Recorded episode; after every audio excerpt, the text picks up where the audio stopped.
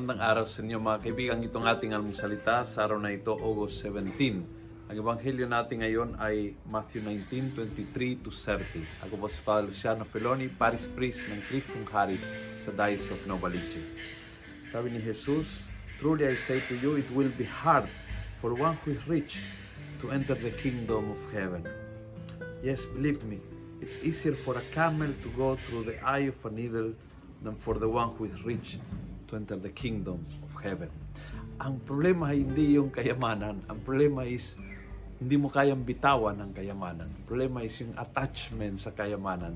Yun po yung nagpapahirap sa isang taong mayaman na makapasok sa mga realm kung saan ang Diyos ay naghahari, hindi ang pera naghahari. Kasi pag sanay ka na pera naghahari, lahat ng utos, lahat ng gusto mo, lahat ng isip mo, lahat ng ipagawa mo, basta may pera, ikaw ay nasa control. Now, pag gusto mo ang Diyos ay makahari, you have to give up your control. At yun po yung mahirap. Kaya hindi problema ng pera actually. Yung problema is yung attachment sa pera. Yung hindi mo kayang bitawan at hayaan ng Diyos ang maghahari. May maraming mayaman na gamit ang pera para sa pagkahari ng Diyos sa pagtulong sa kapwa, sa pag-uunlad ng bayan, sa pagbibigay ng trabaho, sa pagbibigay ng ayuda.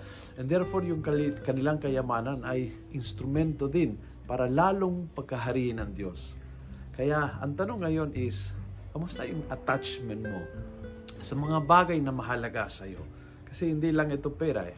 Can even, even your family, can be even your position, can be even yung kalusugan mo. Kumusta ang attachment mo sa mga bagay na pag sobrang attach, di ka kasya sa butas ng karayom. Yun ang punto eh. Pagdating sa butas ng karayom, kailangan bitawan mo lahat para makakasya doon. Yun ang kaharian ng Diyos. Bitawan lahat, lahat ng control, lahat ng authority ay susuko mo sa Panginoon doon siya nagkahari. Kung nagustuhan mo ang video ito, pass it on. Punuin natin ang good news ang social media. Gawin natin viral araw-araw ang salita ng Diyos. God bless.